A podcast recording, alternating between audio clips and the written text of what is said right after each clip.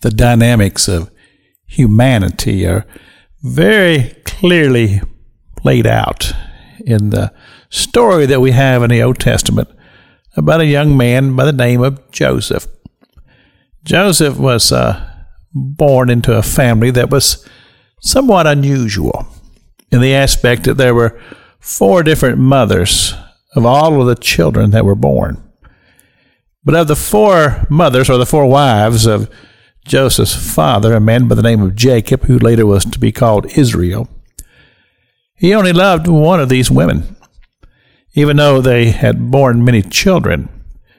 It was very clear to everyone in the family that this father loved one of the sons more than all the others.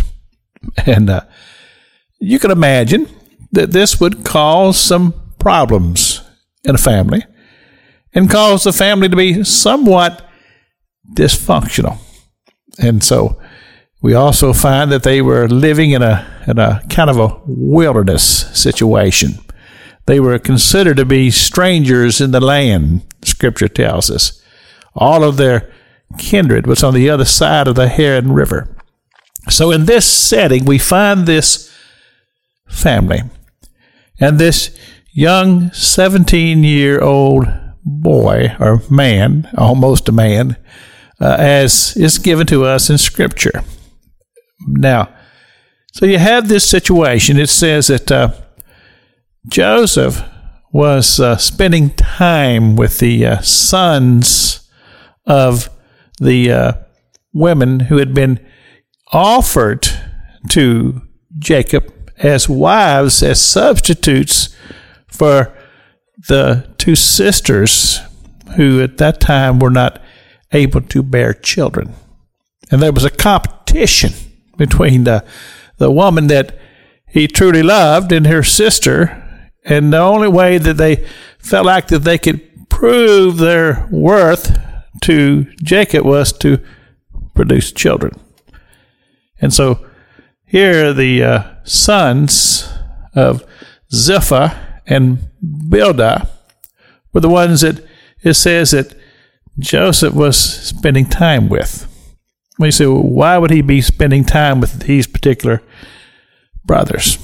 Well, my uh, guess here, just reading the scripture, is that Joseph was sent to be a spy because it says that he brought to his father an evil report concerning his uh, brothers.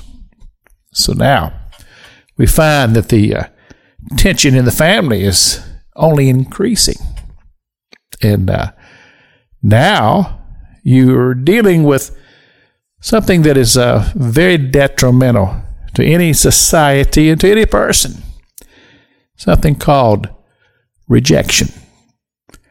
And what the psychologists tell us that it's the natural reaction that when somebody is rejected, they reject back. And this is what we call acting out a lot of times. Why people do some of the harmful things that they do because they've been rejected. And as I say, they're rejecting back. A lot of harm comes in society when people feel like that they've been rejected. This is Pastor Jack King with a gospel on the radio broadcast.